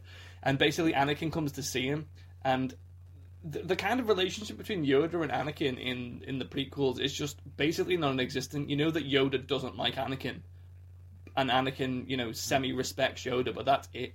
But there's a moment in season six where Anakin comes to see Yoda when he's in his hospital bed, and Yoda's like, "Will you help me sneak out? Because you know you've got experience of disobeying the rules. you're good at you're good at you're good at doing uh, what you're told not to do, and I need your help in this situation." And it just shows that Yoda isn't one dimensional at all. He's willing to, he want he'll break the rules as long as it benefits him, and he feels like it's benefiting other people. And he also is like a little bit cheeky with Anakin, and Anakin's like, "Oh yeah, okay, I'll help you." And it's just kind of it's, like a- it's just like a cute little moment that you don't see in the films at all. it does. It, ma- there's loads of moments like that throughout the whole, every episode of every season. There's loads of little things like that. What else do you want to talk about? Do you want to talk about like we haven't talked about Maul much Or Ahsoka. or Ahsoka, who are both kind of like very important to how the final season. Maul, Maul is ends, Maul is huge because Maul died in episode one of the of the movie franchise, and he was Filoni was commi- Spoilers. Filoni was commissioned with bringing him back by George Lucas. He didn't say this is how he It's- should come back. He just, well, as far as I'm aware, as far as I've found out, he just said to Dave Filoni, Maul needs to come back. and Filoni needed to find a way to bring him back. I love how he brings him back. I love, I love. I, it's so out of left field that entire storyline. I can't remember what is in that season before it. It's Savage Opress, everything- isn't it? So like the Night Sisters um, give Dooku a new apprentice who is another Night Brother, but they kind of enchant him so he's bigger and stronger. So he gets that like bigger, stronger, um, Yeah, more. but still, does that not still happen in the season before? Is that not in the season before? And then it's But yeah, but then doesn't I- he like escape or something? And like he like he co- goes looking for him. And, like it's, Savage and, Savage and Ventress. I mean, because there's a there's a common denominator throughout all through Star Wars. If you don't watch the films, if you get the comics, you watch the TV, you find out that a lot of the characters had apprentices that you never saw. So Darth Vader has had a couple of apprentices. Dooku himself had a couple of apprentices, um, and even Palpatine was at one point. As Ma- Maul even is at one point going, he had another apprentice, like he was cheating on him or something. Um, you know, it's so it, it's so like I mean, there's a bit in the, in the Darth Vader comics that I lent off you where um, Palpatine is basically trying to build another apprentice, but like a non-Force user. So they use like technology Yeah. to look like they're manipulating the Force, and there's like an alien that can do all this stuff. So it, it's yeah, it's not uncommon in Star Wars for secret apprentices to pop up. But unlike the TV show The Apprentice with Lord Alan Sugar, you've got Lord Vader. Or- that'll be a that'll be a well more interesting show rather than you're fired. He just force chokes you. You're dead. yeah, it just says that you're you're dead. Um, But the only thing, the only problem we I had with Maul, maybe, maybe I'm misremembering, is it go on. because he gets cut in half by Obi Wan in um, Phantom Menace, and then he pops up in the Clone Wars, and he's somehow survived being cut in half. And I know lightsabers they cauterize wounds, don't they, when they're cut? So he won't, he won't have bled out or anything like that. But then, do- is that yeah. like a trash chute that he goes down? Because how does he? I how does he end up on that scrap planet that he's in, and he's kind of like built himself that new like scorpion lower leg? I don't know it.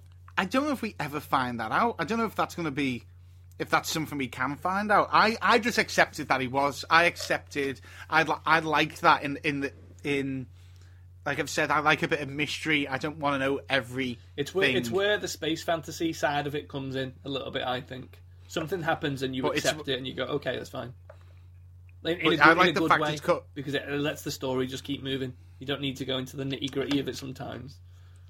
Yeah, because the story you've got before that is you've got Dooku, fucking goes mental and is like, I'm gonna get Ventress. I'm gonna get uh, the essentially big monster maul. I'm gonna get rid of all the the, the, the, the Nightwish queens or whatever they are. He basically goes on a rampage of Doroth, uh, Dorothmere.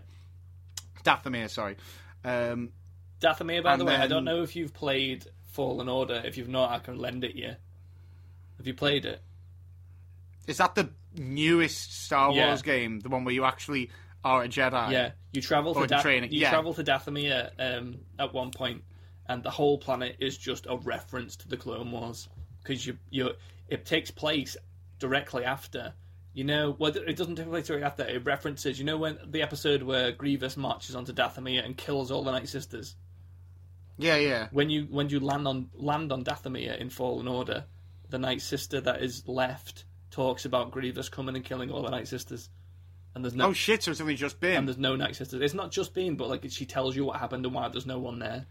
So it's a direct, Right. it's a direct reference to that episode of the Clone Wars. It's really good. But I will, I'll lend it you. See, no, yeah, gladly.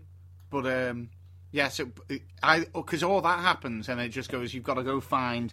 It's almost like a reverse Yoda. The the the queen, the head sister, going to him. There is another. You have a brother. There's one more out there, and him g- going off to find him. And just I just accepted when he found him. I was like, yeah, you know what? I totally accept that. Um, and he's he's fed by th- that creature, that worm gets him like tr- thinks he's tricking him into being eaten by this Darth Maul spider thing that he's become, Yeah. and I, I accepted it all. I didn't have any problem. Well, I with guess it. I guess and- he's kept alive by his hate, isn't he? Yeah, he's just. Which is a quite a But I common thing in, in, in the Sith. But what? Well, yeah, because well, look at Palpatine. Hmm. Um, but one thing I kind of liked about it that changed the character for me was in the original. He barely speaks and he's quite ominous and. Uh, was just this ominous dark character you don't really know much about. I mean, he's basically not a character, hit- is he? He's just a cool image. don't no, don't do that to him. I mean- he's, a, he's an ominous dark character. No. He's an, He ac- he's an action he's- figure. He's an action figure in the Phantom Menace. All he is. No, he's no he's no Boba Fett in Empire. He's he's a dark he's a dark ominous presence. And um, you can, how can you like the prequels and not? We're going to argue. I'm not going to get into it. um, Well, that's But another- anyway, it's- it- he's another character that's fleshed out by Clone Wars. He, he, is. Well, I like- Darth Maul I like now he has- because of Clone Wars. but he's no he lose he loses his Darthness and he becomes just Maul and he has like PTSD. Like I love that bit where Palpatine uh, Palpatine kills his brother and like. Yeah, Gets he- him he and comes- he's just he like comes across he begs for forgiveness. down, he's like, please, please don't, don't. He, he can see he's like having massive flashbacks. As soon and as he sees him, he just really- falls to his knees, doesn't he? Yeah, I love all that. I, I I like the idea that Maul. What it makes me feel better that Maul didn't go on to be the bad guy in the prequels because maybe he wasn't ready to be a Sith. Maybe that's why Obi Wan killed him so kind of easily. Like he was too overconfident and really It he wasn't was that. just. I mean, I, I've I've just read I've just read a Darth Maul comic. It's a prequel to Episode One, and basically all it is about is him trying to find a Jedi to kill. He's being told by yeah, no, I've got it. I've got it. Yeah. he's told, and he's just so eager to yeah, do he's it. like, he's, "Don't, you're not ready." And he's like, "I'm going to find one. I'm going to kill one." And he's obsessed with killing a Jedi. Yeah, and it's like he's he's not he's not a focused Sith at all. He's completely off the rails and not in a good Like, way. he's very And- powerful, but he's just he, he's driven by the wrong thing, which is just he wants to kill a Jedi for the sake of killing a Jedi. I'd say that he has, but he's kind of hmm. like a dark parallel to Ahsoka, which is a good bridge uh, because um, he's a Sith when he's introduced to the story, but then he leaves the Sith or is ousted from the Sith because everyone thinks he's dead, and then suddenly he just becomes a Dark Force user, like a freelance Dark Force user because he doesn't have a master anymore. And Ahsoka does the same thing in that she's ousted from the Jedi, Or- Jedi Order for being accused of, is it murder? Like it is murder, isn't it? When she gets kicked out of the Jedi Order. Um, uh, yeah, it is Gets- murder. gets Something blows up, someone. doesn't it? Um, yeah, something blows up and it kills and they- someone. and then they offer her to come Ba- back and- Barriss or whatever. and she gets her to come back, and she goes no, and then she leaves, and you know she's still force sensitive. She, she's she can still use all of her Jedi training. She just isn't officially a Jedi anymore. So it's the same kind of thing with Darth Maul, in that they're both kind of true to their roots. They're both light and dark side Force users, but they're not Sith and Jedi. So it kind of See, that's it- what I liked about it frees them up from the kind of conventions of having to stick to certain rules. They can just do what they want, but like ab- abide by their own morals. I'm, I'm, but that's why I'm glad season seven came in because the way season six, well, season five, the way season five ended it, which would have been how it was until they released the lost episodes. You would, I would have got no closure on Ahsoka, or season seven had to happen to just give us what happened to Ahsoka, and I didn't realize that's what I needed. I thought it was going to be more about Obi Wan and Anakin, and I was shocked when the first few episodes are the Bad Batch, which is that's another podcast all of in itself, the Bad Batch. Um, I'll wait till that TV show comes out before we go too far into that. Oh, but the, I sh- just the show like the show looks good. I don't like the characters of the Bad Batch, but the premise of it is good. You get to see the stormtroopers. I, I, just, I feel like I feel like someone said to. Dave. I feel like Disney said to Dave Filoni, "We want the Avengers, but we want them in Star Wars, but we want not the Avengers. but not the Avengers." And he's gone, "How about I just make all the Avengers characters, but as clones?" And it's like, "Yep, that's fine." and the the first thing I'm just going to call it right now, the leader, who I can't remember whether he's called Hawk or something. Um, yeah, Hawk, because you could see really well, I think, or whatever. Who he looked like Rambo, but by the time you're like three or four episodes into this arc, he has no dialogue, and he's the leader, and you never see or hear of him. So I don't, I don't, I'm not got high hopes for Bad Batch. Really, I don't really think it's. They they had all the time in the world to do it for season seven, and I don't think they nailed it for season seven. Let alone them having their own TV series. But regardless, The TV Um, show will be better. I think. I think it's a vehicle for them getting to see the clones become the stormtroopers like for the first few years. I think that's what the, the premise of the show is going to be, and that'll be really interesting. which I, that will be good. That will- will be interesting. I've said before that one thing that always bothers me is the clone trooper to stormtrooper, and I'm watching Rebels now, and it's nice seeing a bit of that. Um, but one thing I immediately noticed in season seven, I don't know if you did, the animation, even though it's the same style, is definitely better. well, it has to. definitely Yeah, it's, it's just going to be, isn't it? It's like what six years Yeah. after season six. But like, but like little things, like I love the whole interaction between Anakin and Rex, where But he's, he's, trying just to like, hide the transmission from Padme. Well, he's trying to get him to go like, "I need you for a thing," and he's like, "What?" And then he, he just uses his eyes and his eyebrows to just go, hmm? Like that. Like, oh yes, of, of course, of course, sir. Uh, but I don't think they they would have had to do it much more animated in some other way to to I- do that in I'm previous not, series. I'm not sure, but I feel like they will have used some kind of mocap in season seven because I know that Oh, the dots on them, you mean? yeah, but I I know that they use Ray Park for the um, Darth Maul versus Ahsoka fight. They brought him back to choreograph. Oh, did they? Yeah, to choreograph that Oh, fight. Ray Park, you legend! So I know they use mocap for that. So why would they not use it for the rest of the series? Just to, for, just for some No. kind of, um, you know, consistency. But yeah, I did like that because the, the first the first episode is just because I've always been convinced that Obi Wan knew about Anakin and Padme.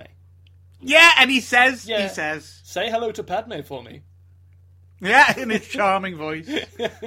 and it's like that, they are the best mates. How would he not know and that that? just confirms it. It just confirms it. it. That that that line is them saying yes, of course, Obi Wan knew about Anakin, but he loves him too much to dob him in. He's not going to do that.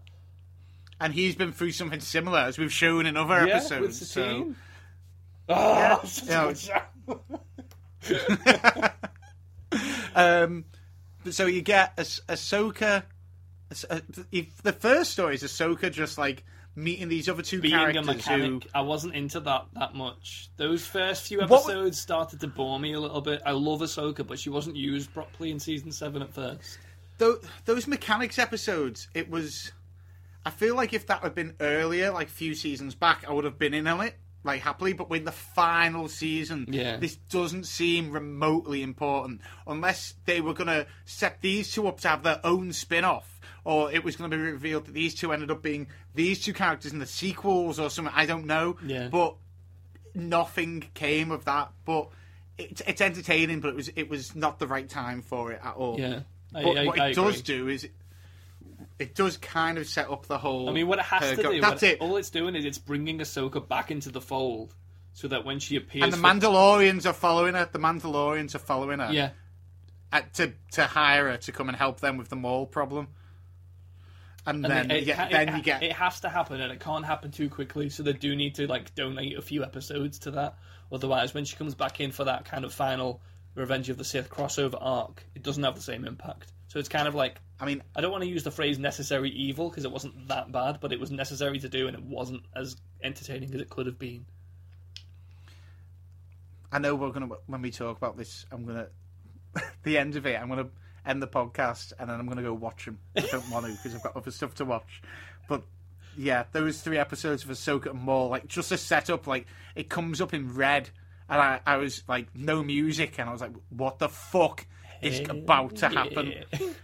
And then it's just intense all the way through. Like mad battle on Mandalore between the clones um, who are and the Mandalorians who are being overthrown Maul.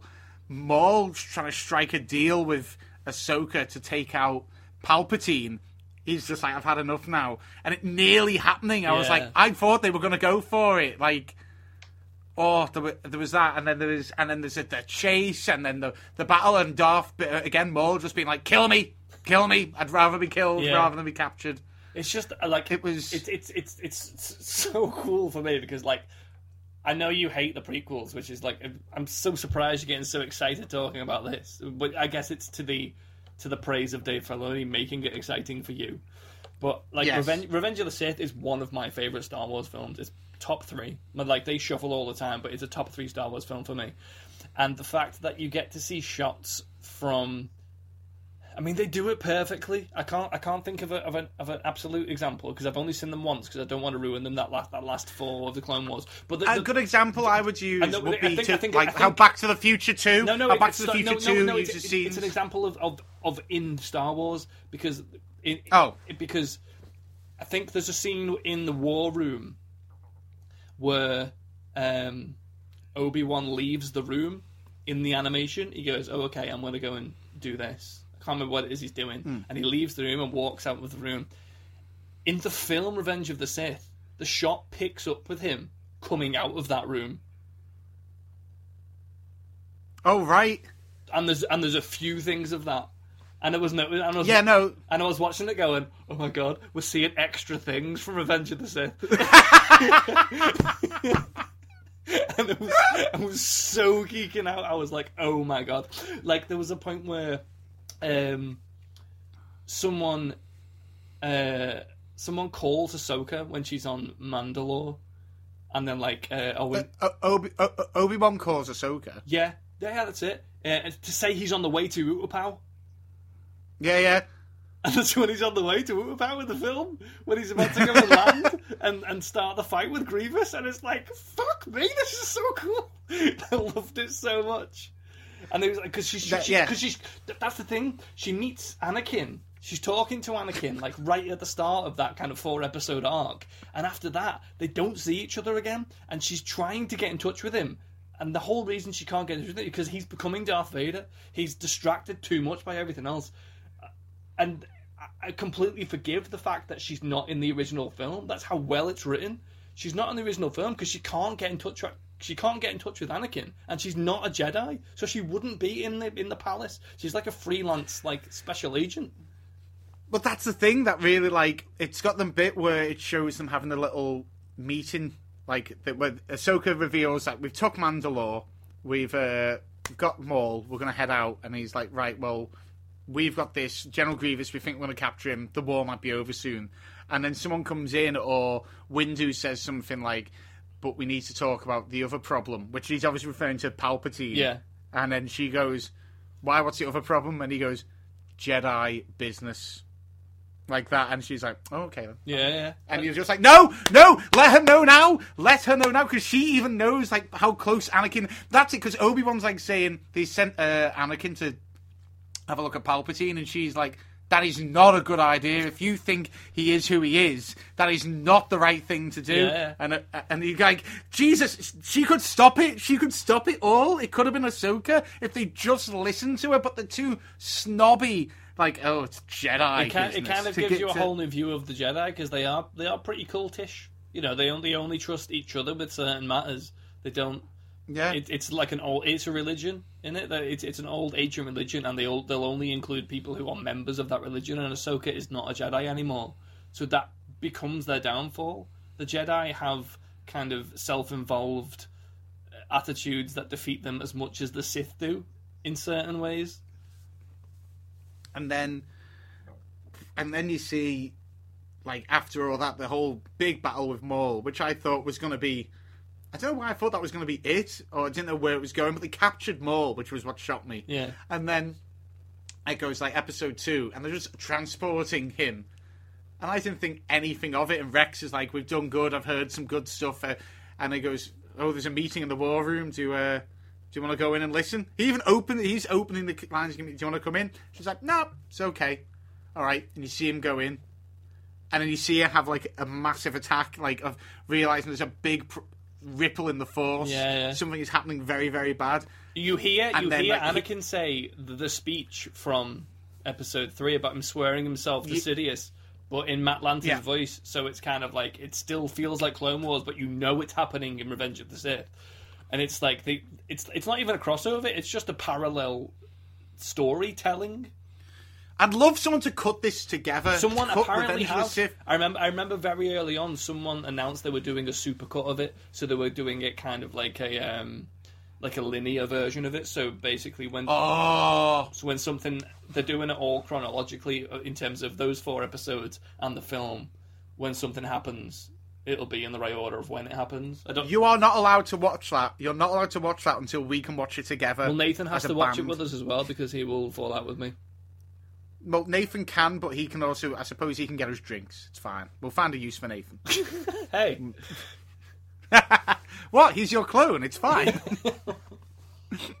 um. So yeah, you get that, and she feels that ripple, and then Order sixty six has been carried out, and a second time. it's got her.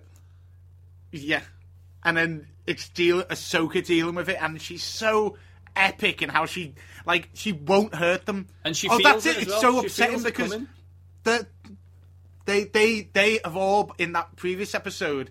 She's like, I'm not a Jedi. I'm not. A, I'm not a general. They go, but they all respect you, and they all they've all got makeup on Yeah, on yeah. the helmets to. Yeah, she's like, I'm not a commander anymore. This entire like, tr- they, yeah, you are to them, and they all like do the drills and stuff for her and stuff.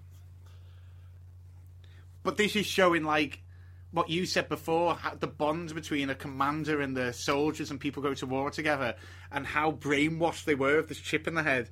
That it's all these people just turn on her, and you can see it's heartbreaking. She doesn't want to hurt them. Yeah. she doesn't. She does everything she can to just disarm them. He got uh, when they finally get Rex on board, he's stunning them.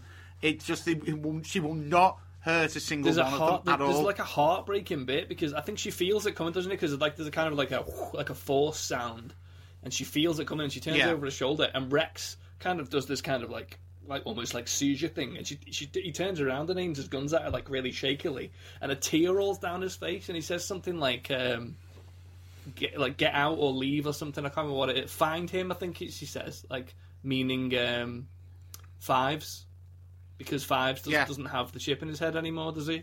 I think he turns. Yeah, I yeah, think yeah. he turns around. and He says, "Find him," and a tear. Fives. A tear rolls down his face because he doesn't want to kill her, but the chip is taking over, and that's something that you don't see in the film, and it makes so much more sense. And then she rescues. And it's so mu- she rescues much more him. emotional as well. She rescues him and, and gets the chip out of his head, and then Rex is in uh, Rebels. He can he continues past. Doesn't Rex they rescue fives as well? So- Do, do they they rescue? Does he? I feel like they go to somewhere else, don't they? Don't they find another person, or they bring up the files on fives? That's how she knows. Yeah, And yeah, they go. They, but then they yeah, then there's her trying to defeat all the fucking all the clones. Well, this is episode three now, actually. Yeah, you're right. It does go one, two, three. Yeah, so it's episode three, and that's just the whole thing. Is she frees Maul as well? Yeah. she frees Maul in order to. But and then there's a big ethical thing of whether she should because he will kill, and she's just. But like I think Rex Rex Rex doesn't like that idea, does he? He's like, wait, you just let him out. He will kill. And she's like, well, what do you want me to do? yeah. And he's still like, but these are men. These are my men. And you're just letting this guy kill. So you almost have a Barney then. And then the fucking whole thing crashes. She loses the whole platoon. Apart from it's so, it's a proper like end of Blackadder three, Blackadder four. You know where they all With the walk out wall. onto no man's land. Yeah. And the poppies. It's really heart wrenching.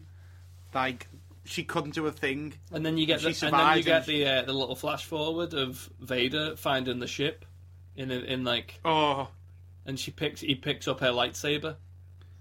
the sabers he gave her. Yeah, yeah. and he just looks at them and he can't because it's Vader and he's got the helmet on. You don't know if he's looking to see like, good, she's dead. No, or, I, I, is I she think he, he becomes Anakin briefly again in that moment. That's what I got from that.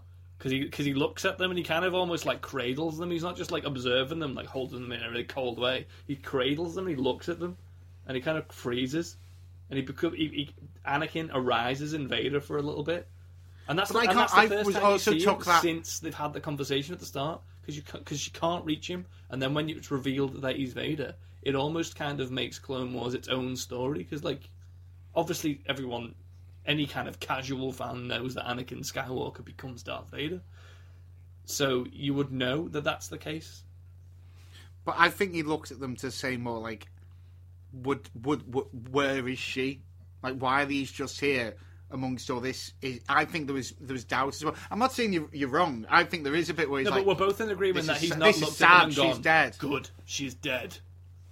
I think there's a layer of all of it. I think there's a bit of everything because he's he's terribly troubled. He's not he's not of sound mind. he killed the younglings. He des- killed the women and the children too. As terribly troubled. Is that what's going? that's what going in your character description as Darth Vader.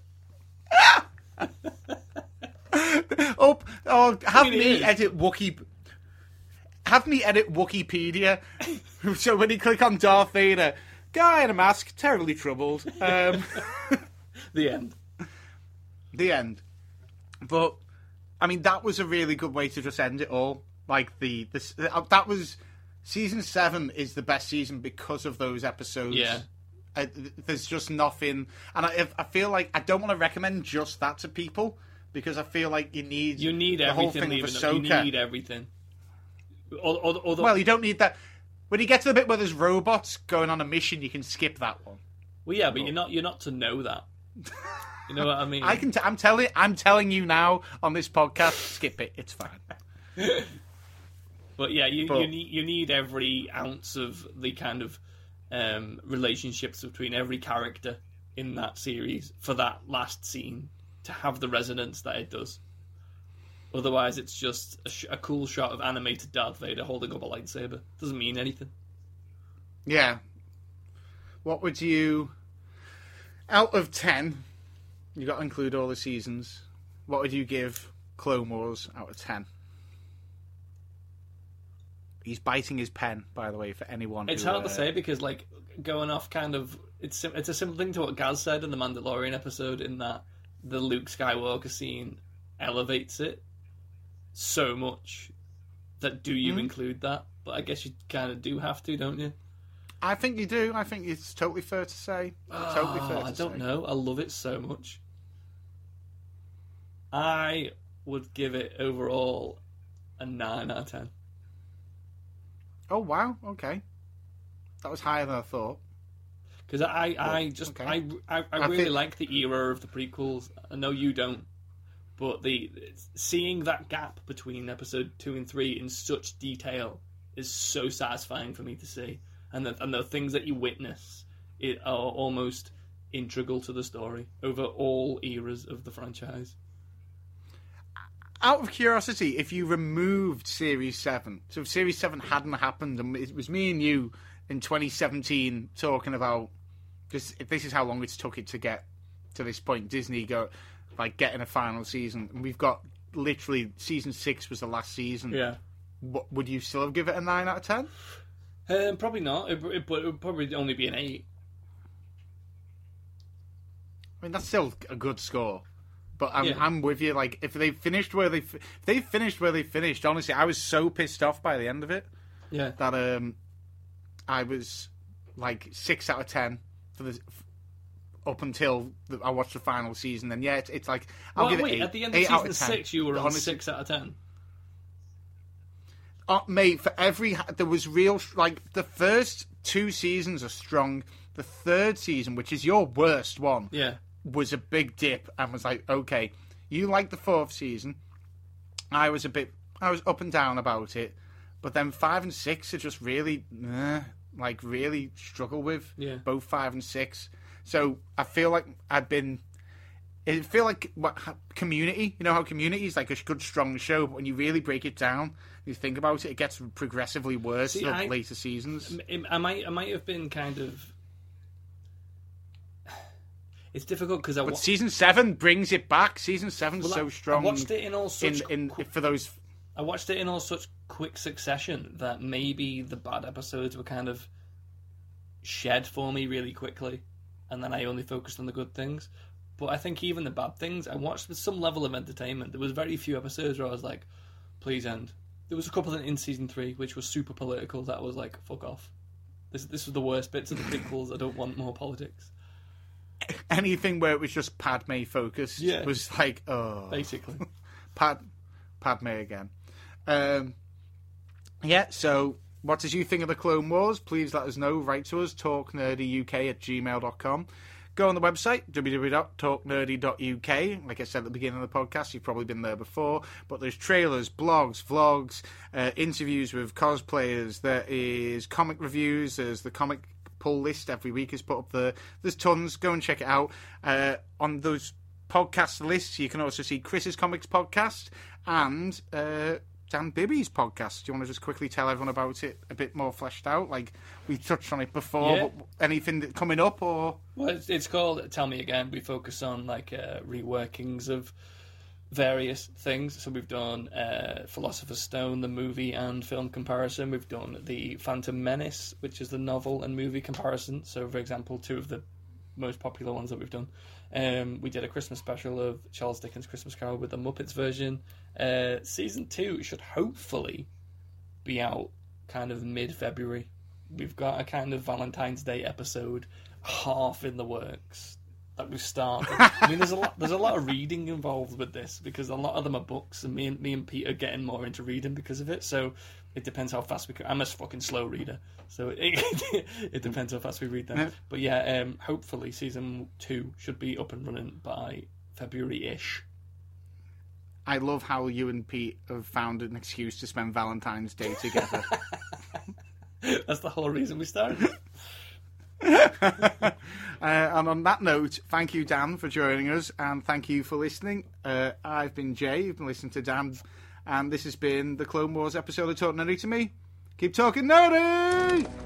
I'll take care of this, Obi Wan. You go find your girlfriend. Right. But no, Anakin, she's not my.